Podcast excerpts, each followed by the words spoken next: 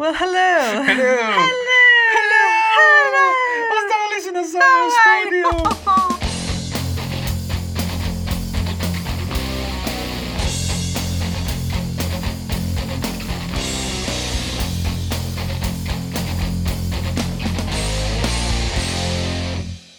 Nakon više od godinu dana snimanja podcasta na daljinu, gdje sam već pomislila da je Ivan lik koji se sastoji samo od piksela Čekne sa s tým, čo som Dig- Digitálnog signála. On je živá osoba.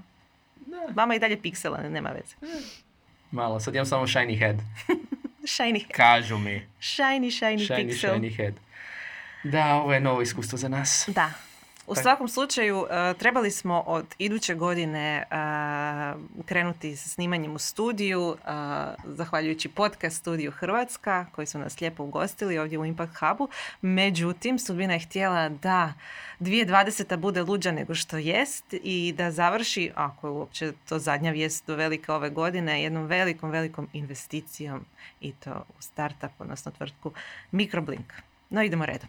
Da. Ja sam Ivan Ja sam Mija. i dobrodošli u Letokracija podcast. Uhu. Imamo efekte. Blago nama. koje ćemo zlouporabiti, oprostite.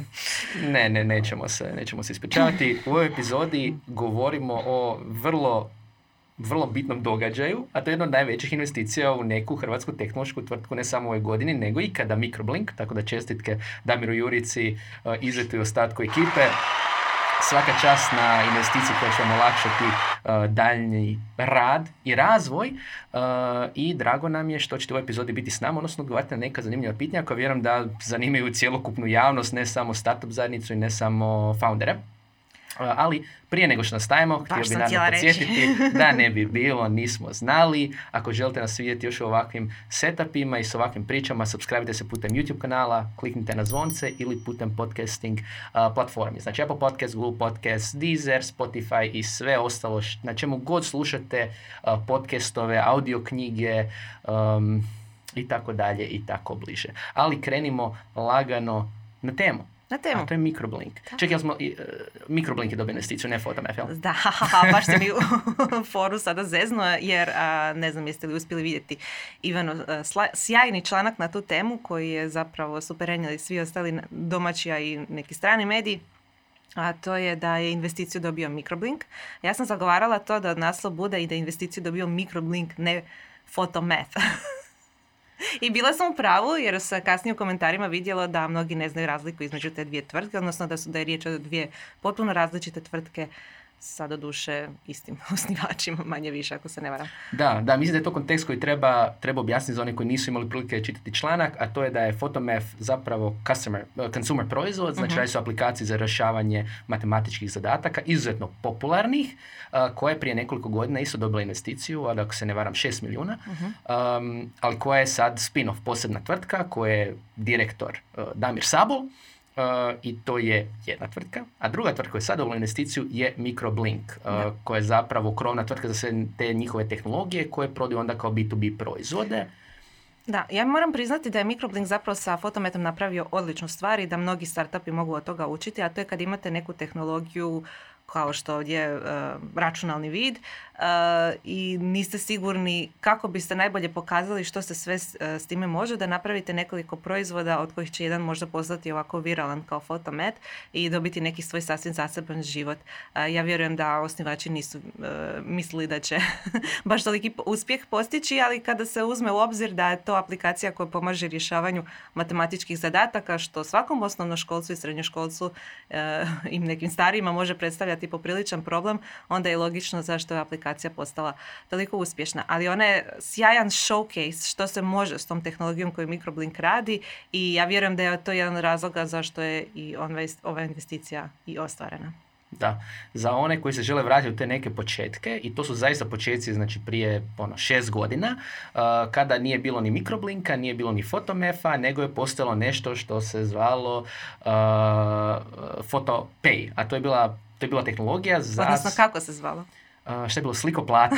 Mislim da je iza rekao Sliko plati, čućemo poslije od osnivača, uh, s kojom su krenuli zapravo kroz pilot projekt uh, u suradnji sa Erste bankom za bankarstvo. Zapravo vi ste mogli slikati uplatnice i to je bio prvi neki spomen te tehnologije, a gle ih danas kako su narasli. Ali to je tada bilo poprilično inovativno. Ja se sjećam koliko smo mi, dru, korisnici drugih banaka, bili ljubomorni na korisnike Erste banke koji su mogli samo slikati jednostavno svoje uplatnice, odnosno usmjeriti kameru prema njih i aplikacija bi sama očitala podatke. Danas je to uobičajeno, mislim da manje više sve uh, aplikacije za mobilno bankarstvo to, ima, to imaju, ali tada je to još doista bilo nešto vrlo revolucionarno.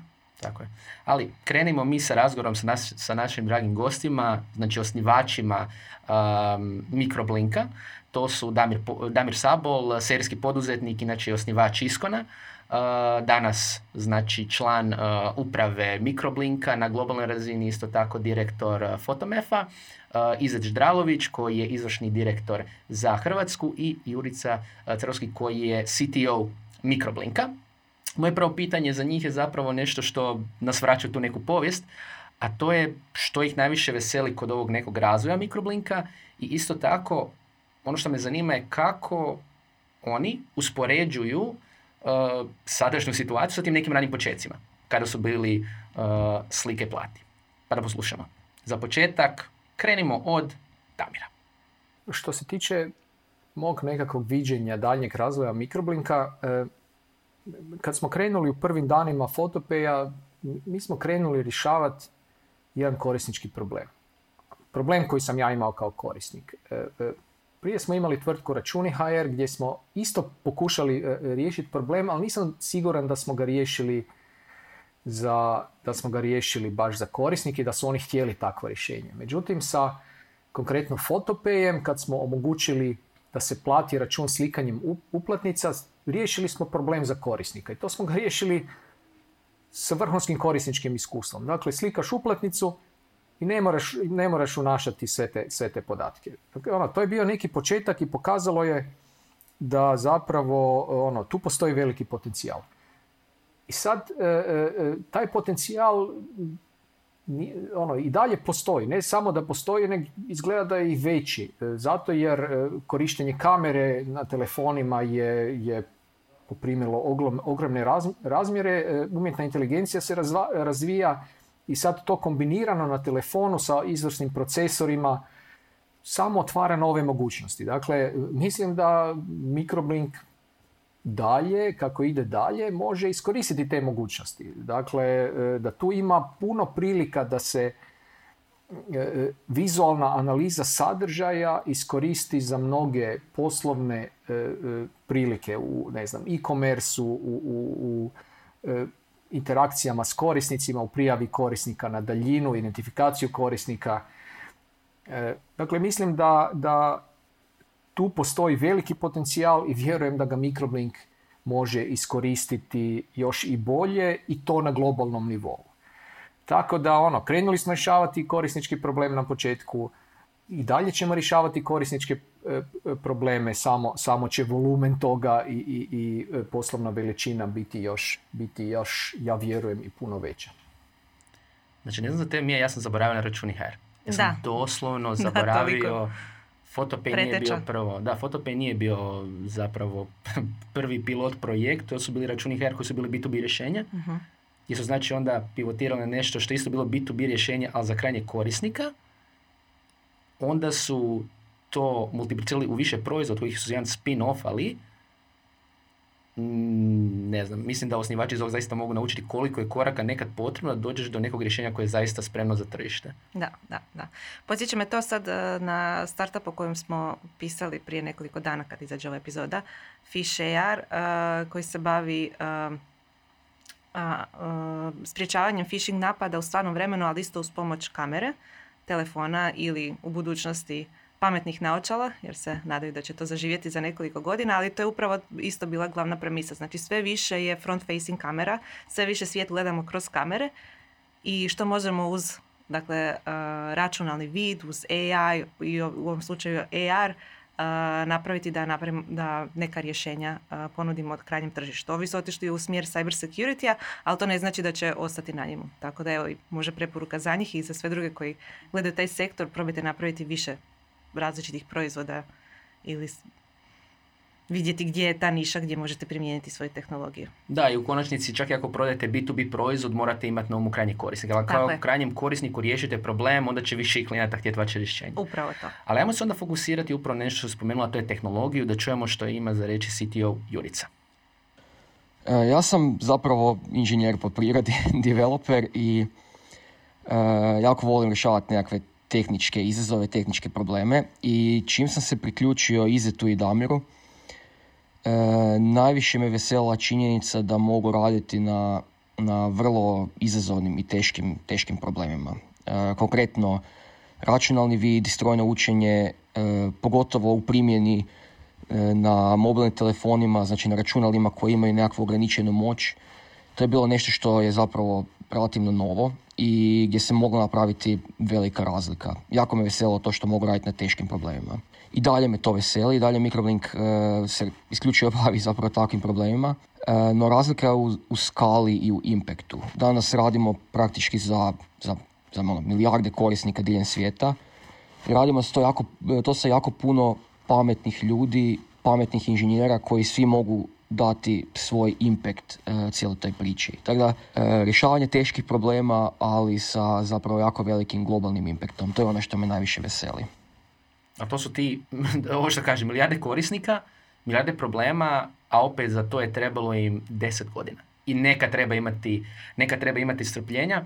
Naravno, nije bilo samo pitanje tehnologije, nego je bilo i pitanje uh, skrenja firme malo po malo, pa da ćemo isto šta izvršni direktor kaže, izat. Dosta je fora i čak inspirirajuće kako smo od ideje rješavanja isporuke i plaćanja elektroničkih računa lokalno u Hrvatskoj došli do ovoga što radimo danas. Osobno me iznimno veseli naša AI platforma i know-how na kojem smo izgradili postojeće proizvode. Odnosno iznimni potencijal za nove proizvode s kojima znam da možemo pružiti još veću vrijednost uh, i to milionima korisnika po cijelome svijetu. Moji glavni motivatori uh, još od naših samih početaka su bili da radim na nešto smisleno što pomaže ljudima, rješava neki konkretan problem. Ponosan sam gdje se nalazimo trenutno. Potencijal koji se otvara ovom novom fazom u Microblinku me uistinu veseli i uklapa se u moju viziju da našom tehnologijom i proizvodima gradimo još više vrijednosti za sve korisnike na svijetu. Ja ti ne mogu opisati koliko mene veseli čuti ovakve stvari jer mislim da je ovoj ludoj 2020. godini uh, ne samo da je ovo pozitivna stvar naravno za Microblink, nego za cijelu tehnološku uh, zajednicu, industriju, pa čak i šire, uh, koja je pokazala da ipak usprkos sve ove ludosti nešto može napredovati dalje i ja vjerujem da će cijela zajednica znati cijeniti ovakve, ovakvu vijest i razvoj ovakve tvrtke. Mislim, ja ne, ne, ne znam što bi rekao. Ja sam tako, uh, tako mi je milo oko srca. ne, dobro, dobro kažeš. Tako ti je milo i meni isto. Baš kad razmišljam, ako ja ne znam koja tvrtka, koje tvrtke u ovom slučaju, i koji osnivači su bili više samo zatejni na sceni. Točno to. Šute, i rade. znaš da dobro rade, vraćaju zajednici, uvijek su spremni pomoći drugim osnivačima, znaš da nešto radi, bit će dobro i ako je netko zaslužio ovo, zaista su radili. Ono, tiha voda, brege dere, zaista ne znam. Svaka čast. A moram, moram spomenuti još jednu stvar, kako kažeš tiho i rade, baš je netko iskomentirao, uh, to mi je bilo urnebesno, da kako to su sad mediji puni samo tehnoloških tvrtki kao da one jedine rade nešto dobro. Što mi je bilo urnebesno jer do prije nekoliko godina tehnološke tvrtke nisu mogle ući u medije. Da. A sad M dobio je nagrade za najbolje poslodavce, M su na naslovnicama mainstream medija, na televiziji. Znači nije samo da specijalizirani mediji poput nas e, pišu i pričaju o tome, nego stvarno je to ušlo široko, toliko da je počelo živcirati ljude. Da, da, da, uspjeh preko noći, koji je trajao deset godina, mhm. od nekih 2009. 2010. kad su sve te firme uopće krenule, Isuse Bože, to je sve tako sad očito sa nekim odmakom. Da. Idemo nastaviti s Izetom. pitali smo ga što smatra da je do sad bilo ključno za kvalitetan razvoj, što ti imaš tog proizvoda, i da mora izabrati dvije ili tri stvari koje su napravili uspješno bez floskula, što bi one bile. Ovako, mislim da su nam različiti pogledi i međusobno poštivanje i povjerenje su osnivača bili ključni u izgradnji tima i proizvoda. Iskustvo, razumijevanje potreba korisnika, pametno pa, pakiranje proizvoda ne, u software as a development kitove, to se sad zove software as a service. Ne. Mhm. Želje da se rješavaju problemi tehnologijom koje nitko drugi um, nije, nije već uspio riješiti su, su sigurno jako bitni. Ne. E sad, da bi imali sve ovo, naravno, moramo imati ekstremno dobar tim. Ne? Najbolji timovi se vole posvetiti problemima koje nitko drugi nije uspio riješiti ne? i koji nisu trivialni, nego su jako, jako zahtjevni. Ne? Neke od stvari koje smo napravili, a da su nam omogućili da budemo tu gdje jesmo, jest da smo u ranoj fazi, kada je bilo dosta teško, ne, odbijali smo projekte koje, koje bi nas odveli u smjeru agencije, odnosno proizvode koji su se bazirali na custom pot, specifičnim potrebama pojedinog korisnika. Ne.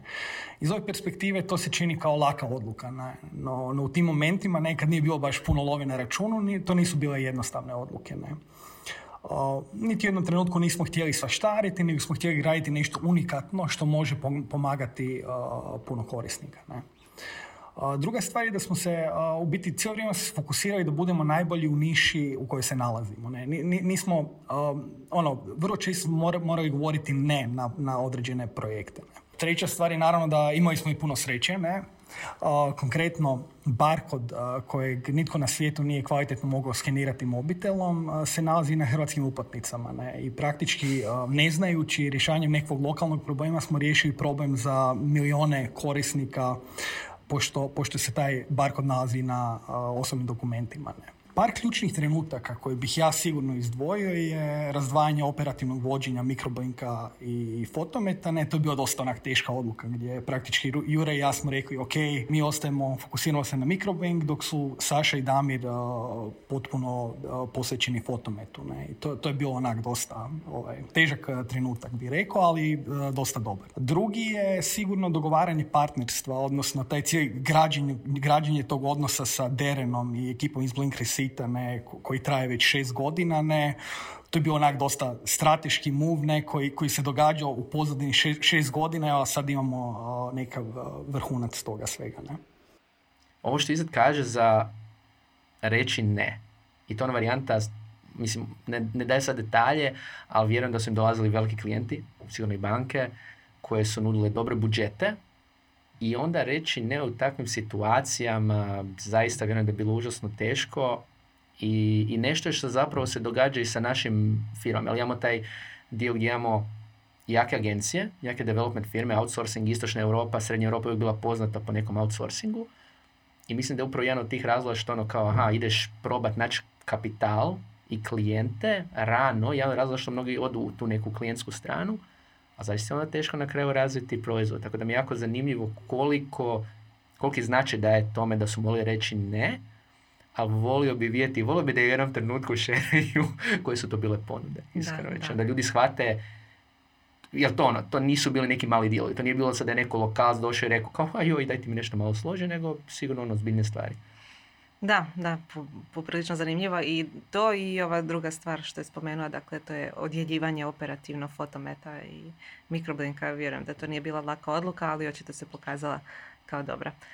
Danas zapravo imamo puno lekcija koje mogu osnivači i mlađi, a i nešto stariji izvući od puta koji su odabrali mikroblink i fotomet. Pa bismo možda trebali poslušati sad što bi osnivači mikroblinka savjetovali mlađim osnivačima ulogama poput njihovi za svoje područje, odnosno koje bi savjeti dali, a opet da nije neka floskula koja se da pročitati u svakoj knjizi o startupima ili članku na netokraciji. Nego Jurice, ajde, koji bi bili tvoji savjeti za osnivač? Zapravo sam siguran da će ovo zvučati kao, kao floskula, ali je jednostavno istina. Znači, ljudi trebaju zapravo raditi ono što vole. E, bez toga ništa nije moguće napraviti. E, ja sam imao opcije, mogao sam napraviti neki easy way out, i ne samo ja, nego puno ljudi u Microblinku. E, mogli smo raditi u Googleu, Facebooku i na drugim mjestima i manje bi se živcirali i bilo bi, neke stvari bi vjerojatno bile jednostavnije, ali, ali u konačnici bismo sigurno napravili puno manje. E, manje za, za cijelu industriju, manje za cijelo društvo, manje za sve. E, tako da, a glavni razlog za to je bila činjenica da smo radili ono što, što smo voljeli i što smo htjeli.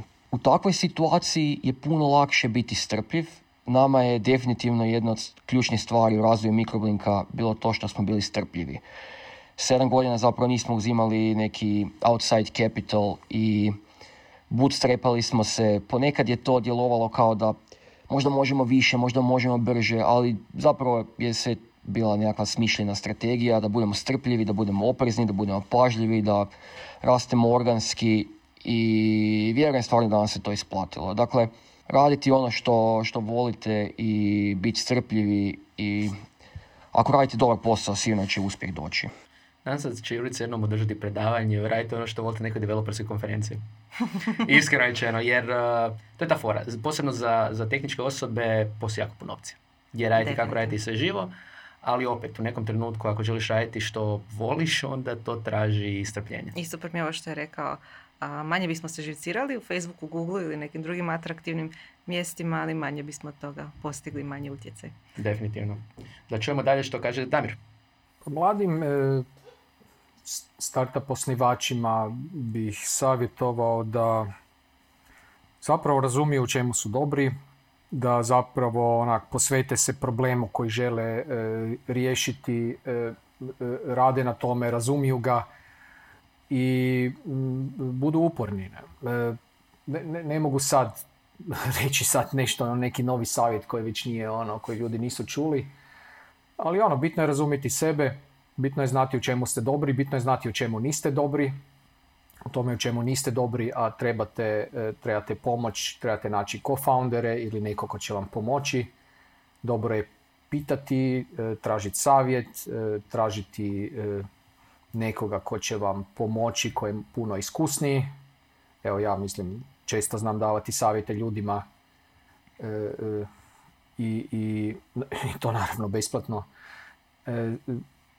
zato da ne bi ono lutali negdje, da ne bi ono radili nekakve greške velike. Dakle, ono, trebate biti radoznali, uporni, pitati rješavati problem nekome, neki konkretan problem, najbolje ako je to vaš problem i ako ono, stvarno ga želite dobro riješiti. E onda, onda tu postoji prostora za neki startup uh, i onda, onda postoji potencijal da se tu nešto napravi. Naravno, kad se krene na e, put, e, startup put, nikad nećete zapravo završiti tamo gdje ste mislili. Tako da treba si dati i prostora i prilike da e, napravite ono, skretanje, takozvani pivot. Mi smo ga napravili nekoliko puta. Zapravo nismo napravili klasični pivot, nego smo išli istraživati u nekim smjerovima koji su se pokazali jako, ono, jako dobri. Ne? Krenuli smo sa računima HR, završili e, praktično u Mikroblinku koji je našao svoj product market fit, koji je izvrstan proizvod, izvrsna tehnologija. Zatim smo pokrenuli Fotomat. Fotomat je isto našao svoj put do korisnika. Jednostavno eksperimentirali smo, bili uporni, gradili godinama i došli, došli do uspjeha. Damire, nema mi krivo shvatiti, ali malo da živite s smirenošću. znači, ako je Luka Sučić e, nervozni, dobri duh startup scene, Damir Sabal je dobar, miran ujak koji te posjedne sa strane i kaže gledaj, bit će sve u redu.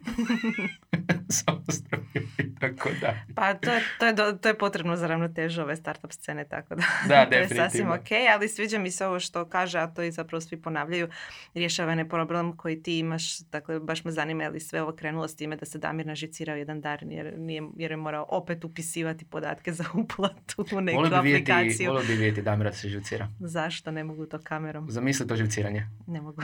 Can't wait. Uh, I naravno, savjet od Izeta. Teško je reći nešto što već nije u knjigama, ne? ali uh, ono, ono što bi rekao, čak bi im rekao nešto što da ne rade, ne nešto što rade. Ne.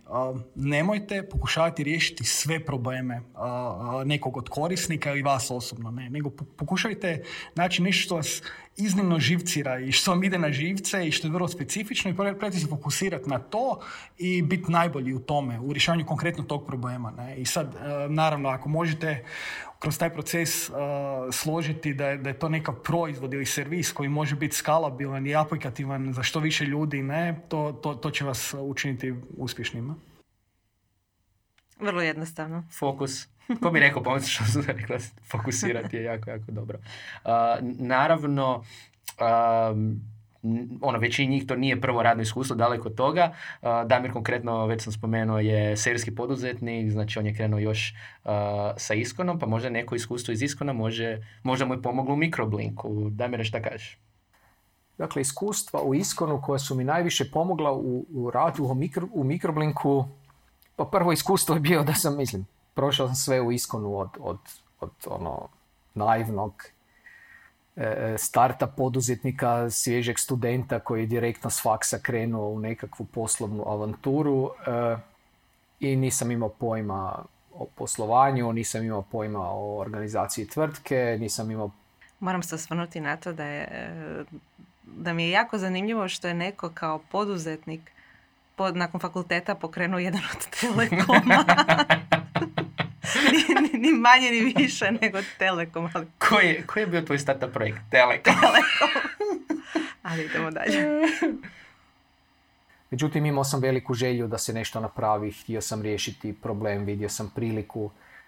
E, I jednostavno smo gurali ono, gurali naprijed, e, par puta bili na rubu, skoro, skoro ona firma propala, međutim izdržali smo, evo, izdržali smo i poslije smo prodali Iskon HT-u, Iskon i dalje fu, uspješno funkcionira, što mi je jako drago vidjeti. Naravno, tu je došlo puno iskustva, tu je došlo puno znanja, tu je došlo razumijevanje nekakvog, nekakvog potencijala. U Iskonu smo isto radili software i u to vrijeme smo radili software koji je bio na svjetskom nivou, E, bar što se tiče nekakvih ideja, što se tiče potencijala, ne znam, chat, chat sa, sa, sa igrama u 2000. godine, ne, e, portal, servisi na portalu, dakle tu je bilo puno potencijala, međutim mi nismo razumjeli taj potencijal. Onda, onda poslije kad smo krenuli s Microlinkom, je ideja bila idemo iskoristiti taj potencijal.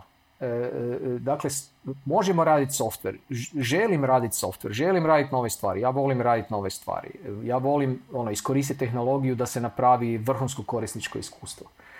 Ja smo jednostavno sam svo to iskustvo koje sam imao iz prethodnih poslova iskoristio da, da napravimo najbolji mogući razvoj mikroblinka na najbolji mogući način kako, kako sam ja to znao, kako sam mislio da se može napraviti. Dakle, puno tog iskustva koje sam stekao e, u Iskonu prije u računima HR je bilo strašno bitno i, i zbog toga je Microblink i uspješan. S druge strane, ono što mi je isto omogućilo da Microblink bude uspješan je da sam zaradio neke novce u Iskonu e, e, koji su za hrvatske pojmove ozbiljniji novci i onda sam to mogao uložiti u Microblink. to je značilo da nismo bili pritisnuti nekakvim ono ono, da moramo sad zaraditi nekakve novce negdje, bili smo više fokusirani na proizvod, na razvoj proizvoda i to nam je isto omogućilo da zapravo dođemo do ovog, ovog uspjeha. Damirovo iskustvo zapravo govori, imamo osjećaj kako idemo kroz epizodu, tako je ona situacija kao, pa da, da, prvo su išli sa Fotopem, a ne ček, prije tog su računi HR da bi oni otkrili Fotopem. Aha, ne, računi HR su mogli ići zato što je Damir bio sa Iskonom i tako dalje. Mhm. Znači, korak po korak po korak, plus jedna stvar koju sam tek sad shvatio, mislim na etokraciji mi je ono, često govorimo o content marketing projektima, kulinari, kao ovo, novi propali, ovi nisu. Iskon HR, portal, je bio content marketing prije content marketing. Je, a sve usluge na njemu su bile ono, content as a service. A ja sam, e, imam drugu spoznaju, a to je ovo što je baš Damir e, spominjao da nisu shvaćali koji je potencijal e, softvera koji su oni radili. Dakle, taj chat na iskonu, ne znam, ovi koji slušaju i gledaju li dovoljno stari da ga se sjećaju, ali taj chat na iskon je bila prva društvena mreža koju sam ja, recimo, osobno posjećivala toliko daleko da sam ja išla u igraonice koje su imale internet, jer kod kuće tad još nisam imala, ne igrati igre, nego visiti na četu s frendicama i mi smo tamo uh, upoznavali druge ljude i ono, družili se online puno prije nego što su društvene mreže uopće zaživjela. Tako da doista to je imalo neki potencijal koji je možda mogao isto na neki, neku globalnu razinu se dići ili barem neku regionalnu, ali eto, uh, očito su trebale neke godine iskustva da se sazrije, da se vidi uh, gdje i što ima potencijal. Ali evo, hvala Damiru što je napravio chat. To je bio moj uvod u neku tehnologiju i mogućnosti koju internet pruža. Možda danas ne bi bila ni ovdje da nije bilo toga. Sad kad smo završili s ovim poduzetničkim dijelom, možda bismo se trebali malo više fokusirati na samu tehnologiju. Pa smo postavili pitanje Jurici koji je potencijal primjene umjetne inteligencije u razvoju vaših proizvoda, jer čini se da bi 2020. smo puno pričali, barem na razini Hrvatske, o umjetnoj inteligenciji. Vjerujem da ćemo 2021. još puno više pričati, a vjerujem da će i Mikropnik imati dosta bitnu ulogu o tome, pa da poslušamo Juricu. Mi smo zapravo AI kompanija i to smo od samih početaka. E, međutim, mi koristimo AI da bismo riješili vrlo konkretne poslovne e, probleme. Prva stvar koju smo rješavali je bila jednostavno plaćanje računa, gdje smo koristili e, AI, odnosno neke metode strojnog učenja, da bismo napravili puno kvalitetnije čitanje i prepoznavanje teksta putem kamere mobilnog telefona sa samih uplatnica. To je bilo neko prvo korištenje e, AI-a. To smo kasnije e, skalirali na prepoznavanje barkoda, pa na neke druge use case-ove. Konkretno, danas najveći use case koji imamo praktički je korištenje AI-a da bismo riješili problem verifikacije identiteta online. Znači verifikacije identiteta online. Konkretno to znači da želimo moći prepoznati tko je osoba koja koristi mobilni uređaj. Koje je to njegovo ime i prezime, koja je adresa.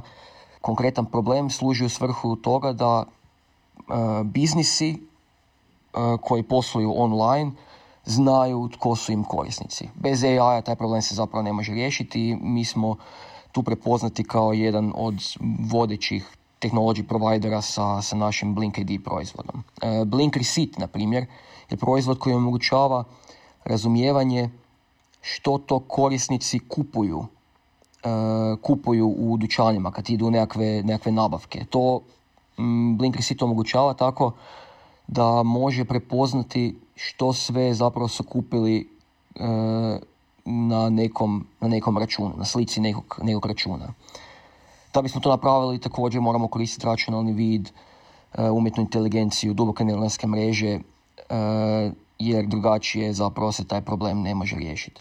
To su neki primjeri vrlo konkretnih e, problema koje smo rješavali i vjerujem zapravo da ih ima e, i dosta drugih koje možda još nismo počeli, koji su možda povezani, poslovno su povezani, a gdje naša ekspertiza može, može napraviti dosta veliku razliku. Ovo pokazuje recimo, to što kaže, postoje pristup, različiti pristupi koji odgovaraju određenim founderima. U epizodi gdje smo razgovarali s Matijom Žuljom iz Agrivija, on je govorio o tome kako identificirao čime se želi baviti, uh tako što je pogledao najveće globalne probleme, vidio za prehranu, rekao ono, I want to solve that. U ovom slučaju, opet što Jurica kaže, vrlo konkretan problem koji će riješiti sa AI-em.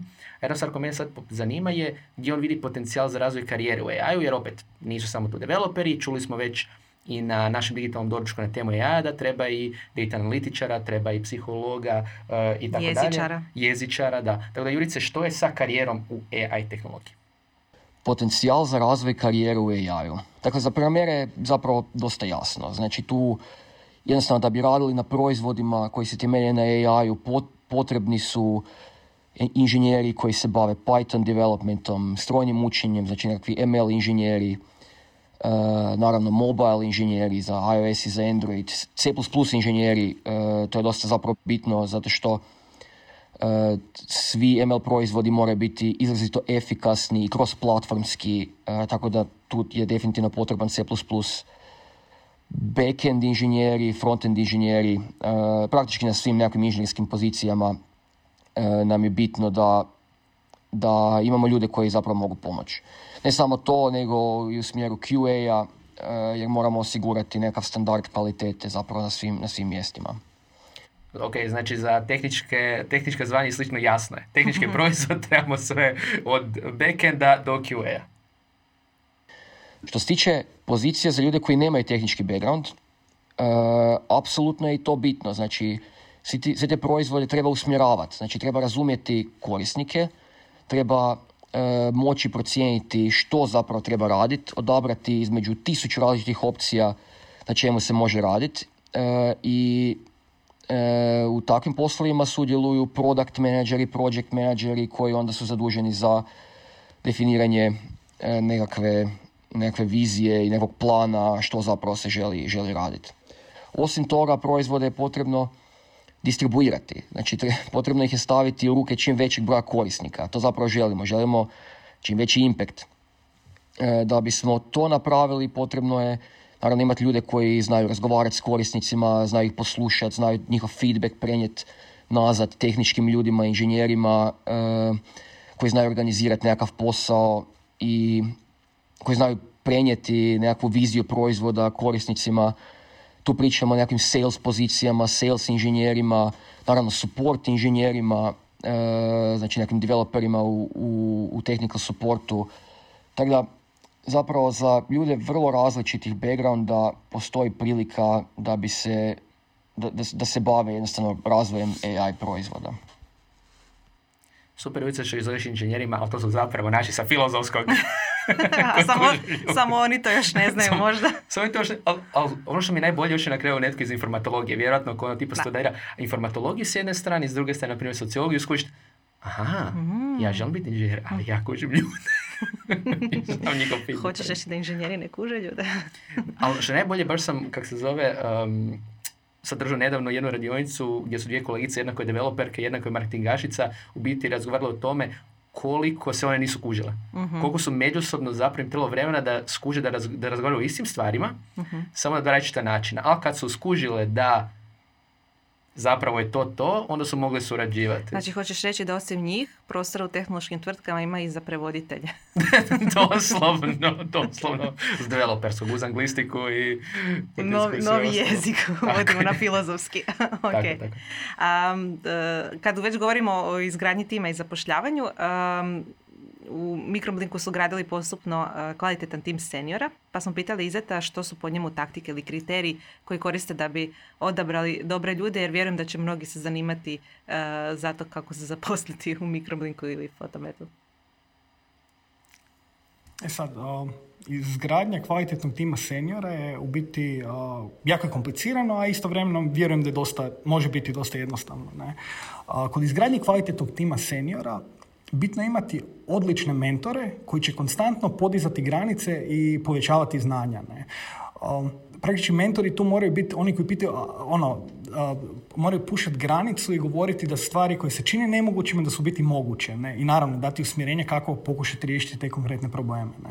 svakako je ključno ostaviti dosta prostora za eksperimentiranje, odnosno nikada se ne treba bojati pogreške, nego učiti iz njih. Ne? I mi smo skužili da ono, nisu sve stvari koje mi pokušamo napraviti hitne, ali ako si dajemo taj kreativni prostor, onda si povećavamo šansu za uspjehom. Ali to je to. Znači, kako tim raste i mentori moraju rasti da bi bili još mhm. bolji mentori i da bi se dizalo korak po korak, po korak, po korak, po korak, čime zapravo ono što je dobro, dugoročno se stvara to institucionalno znanje u zajednici. Jer svi ti ljudi koji rade u mikroblinku, uh, jednog dana žao mi je dečki i vaša ekipa će možda otići u drugu firmu, pokrenuti svoj startup i tako dalje. I to je ok. I to je ok i tome se dapače i nadamo. Znači tu se sad to institucionalno znanje gdje oni u jednom trenutku kad shvate aha, tvrtki je ključno da treba imati mentora koji diže tako dalje i druge će tvrtke to imati. Svaki novi startup će po tome ono, u svom DNA imati ugrađeno neke ključne lekcije. Da, da, mislim da je Microplink za kraj ove 2020. doista dignuo tu letvicu i da će mnogi 2021. E, pucati više nego što su mislili baš zbog ovakvog poticaja i znanja i svega ostalog što je došlo ovakvom, o, s ovakvom vijesti. Da. Pa, pa da vidimo zapravo šta, šta možda vidimo u 2021. Uh, Damir je uz, uh, znači šta smo rekli, uh, Iskon, računi HR, pa Photopay, pa Microblink, pa Photomap, negdje tu stigao biti i uh, kak se zove uključen u startup scenu i kao mentor i kao jedan od osnivača Zagrebačkog inkubatora uh, poduzetništva.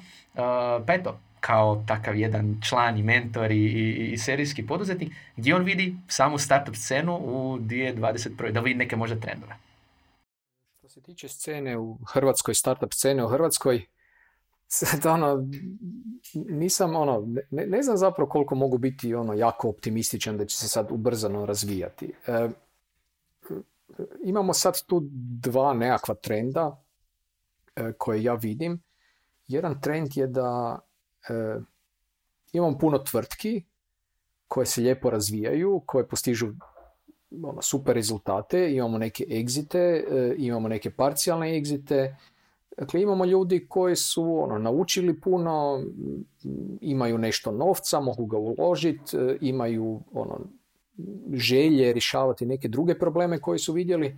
Dakle, tu vidi mogućnost da se ono, pojave novi dobri startup projekti. E, e, ono, to je recimo plus. s druge strane vidim minus. Ne? Minus je da E, ove sve tvrtke koje rade na hrvatskom tržištu, e, evo recimo tu je i Microblink, Fotomat, ono, to su tvrtke koje razvijaju ono, globalne proizvode, rade na vrhunskoj tehnologiji, imaju globalne prilike i e, kvalitetnim ljudima je zapravo ono, vrlo atraktivno pridružiti se tim tvrtkama.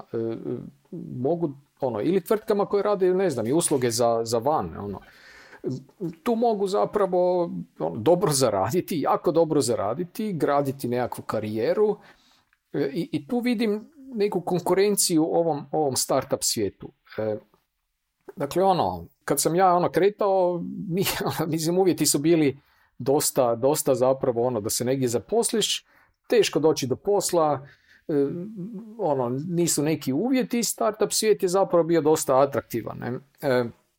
Danas je to dosta drugačije. Danas mi se čini da ono, prilike za ljude postoje svugdje i, i to konkurira ono, startup svijetu. A s druge strane, e, e, ljudi će uvijek htjeti raditi nešto novo, atraktivno, zanimljivo, tako da sam siguran da ćemo i tu vidjeti, vidjeti nove startup prilike. E, I nove, nove dobre startupe koji kreću iz Hrvatske. E, ona, ono što je prilika isto je da se iz Hrvatske zapravo u Hrvatskoj omogući izgradnja startup tvrtki. E, nisam siguran da ćemo to vidjeti, da, da se ono Hrvatska pozicionira na globalnoj sceni e, jako dobro. Ali ono, globalni trendovi su da zapravo više ne morate biti e, u, u Silicijskoj dolini da bi izgradili startup. I, i to, se samo, to se samo zapravo, ono, ta, ta zapravo prednost izgradnje startupa izvan Silicijske doline raste i, i tu su nove prilike i ja vjerujem da će biti iskorišteni u Hrvatskoj. Again, Damir je toliko lijepo objektivan na živcu. se Damir ali, ali, dobro kaže, baš je to. S mhm. jedne strane, nikad nije bilo lakše, jer imamo ljudi koji znaju, mogu, žele i slično. S druge strane, Konkurencija. konkurencija i on sam kaže zašto bi netko pokretao možda startup ako može raditi pa i u mikroblinku na nekakvom rješenju, što zapravo mislim da je neka rasprava koju mi često imamo u netokraciji, a to je to, netko će recimo biti među prvih 10-15 zaposlenika, što smo rekli u podcastu sa Lukom Infobipa, uh-huh. ili Nanobit ili nečega, zašto bi on pokrenuo onda startup? Da, da. I, ali al, imam osjećaj da tu uh, Damirovo iskustvo boji doslovno to što on krenuo kao student uh i on isto nema drugog iskustva nego raditi svoj projekt i sigurno ima trenutaka u karijeri gdje razmišlja kao ono jel mi ovo zaista trebalo? I čak kad je možda drugi put išao sa foto, fotom F-om i svim ono kao jel mi ovo zaista opet trebalo, samo mogu onak, ne znam, biti mentor sa strane i slično. I imam osjećaj da će jedan dio ljudi, što je zapravo i Luka Sučić uh, pričao kad sam u epizodi o State of European Tech, jednostavno to, razvit će svoje karijere, radit će u mikroblinku potencijalno i slično, onda u jednom trenutku će ih puknuti, želim raditi nešto svoje. I može to biti bolje, ćemo dobiti iskusnije osnivače, a ne studoše. Da, da, da. Iako nije loše i imati studente osnivače, evo, Damir je dobar primjer toga. Apsolutno i to pokazuje baš taj neki um, ono, želju za pokrenuti nešto svoje. Mislim da upravo su ono, osnivači startupa imaju veći potencijal za u svim nekim firmama jer su pokazali da gledači se boriti. mm tako da, ne znam, mislim da nismo mogli poželjeti bolju u sve ove fine priče odvojene, znači o tom mhm. ćemo još pričati, A, bilo znači ih bilo ih je i Nanobit, i Infobi, i Infinum, i Agrivi, znači, znači savršeno mi je to što zaboravljam dobre priče, jer ih je toliko bilo, mislim da je zaista Mikroblink zasluženo bio ono, ono mašna, mašna, mašna, doslovno mašna. kraj godine, ove kao, lude godine. Baš super, baš lijep božićni poklon za cijelu zajednicu. Tako je. Hvala. Hvala Mikroblinku i investitorima u Mikroblink. Da. Svima nam je to trebalo. Da, uh, Damire, Lizet Jurice, svaka čast. Svaka čast i vama i vašim timovima. Postigli ste jednu jako veliku stvar. I dalje, tek se na početku. Ova investicija je zapravo potencijal za dalje. Sretno vam u daljnjim uh, aktivnostima. Uh, I hvala što vraćate zajednici. I kroz svoje savjete, uh, i kroz aktivnosti, ne znam, optimističniji sam. no, prije nego što se Ivan rasmalji do kraja, ja ću zahvaliti podcast Studiju Hrvatska što nas je ugostio i to baš u ovoj epizodi i veselimo se daljnje suradnju u idućoj godini.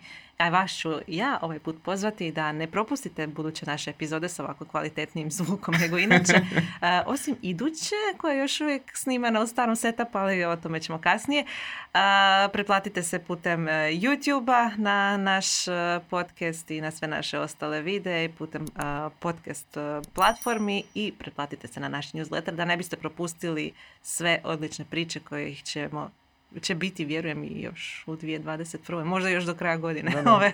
da, da. Hvala ti mi na tom poklonu lijepom prije Božića. Ona poziva na subscribe. Uh, u svom slučaju ugodni vam blagdani. Uh, I vidimo se. I vidimo se. Ćao. Ćao.